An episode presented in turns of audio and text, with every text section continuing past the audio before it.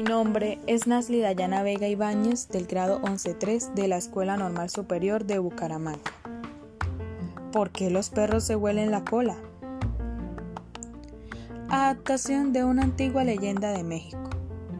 En un pueblo de Centroamérica existe una vieja leyenda que cuenta que hace muchísimos años los perros se sentían muy tristes.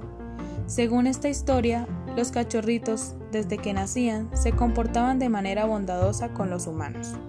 Les ofrecían su compañía sin pedir nada a cambio y siempre trataban de ayudar en las tareas del campo hasta que la vejez se lo impedía.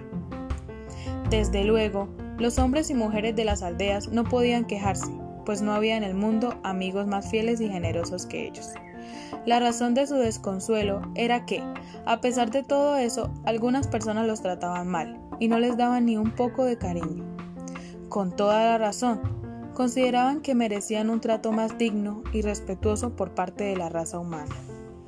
Un buen día, varias decenas de perros se reunieron en un descampado para poner fin a esta situación tan injusta. Hicieron un gran corro y debatieron largo y tendido con el fin de encontrar una solución. Después de deliberar y estudiar los pros y los contras, llegaron a una conclusión. Lo mejor era pedir ayuda al bueno y poderoso Dios Tlaloc. Él sabría qué hacer y tomaría medidas inmediatamente.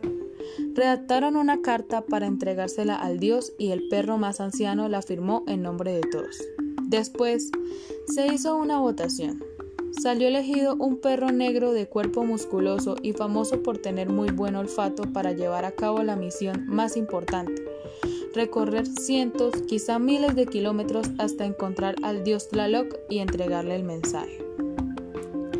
Qué orgulloso se sintió el joven perrito de poder representar a su comunidad y de que todos confiaran en sus capacidades. Sin embargo, cuando estaba listo para partir, surgió un pequeño problema dónde debía guardar la carta. En las patas era imposible porque necesitaba las cuatro para caminar día y noche. Tampoco podría ser en el hocico, ya que el papel llegaría húmedo y además tendría que soltarlo cada vez que quisiera comer o beber. El riesgo de perderlo o de que se lo llevara el viento era muy alto. Al final, todos se convencieron de que lo mejor sería que guardara la carta bajo la cola, sin duda el lugar más seguro, el perro aceptó y se despidió de sus amigos con tres ladridos y una sonrisa. Desgraciadamente, han pasado muchos años desde ese día y el pobre perro aún no ha regresado. Se cree que el Dios vive tan lejos que todavía sigue caminando sin descanso por todo el mundo, decidió, decidido a llegar a su destino. Después de tanto tiempo, sucede que los demás perros ya no se acuerdan muy bien de su cara ni del aspecto que tenía.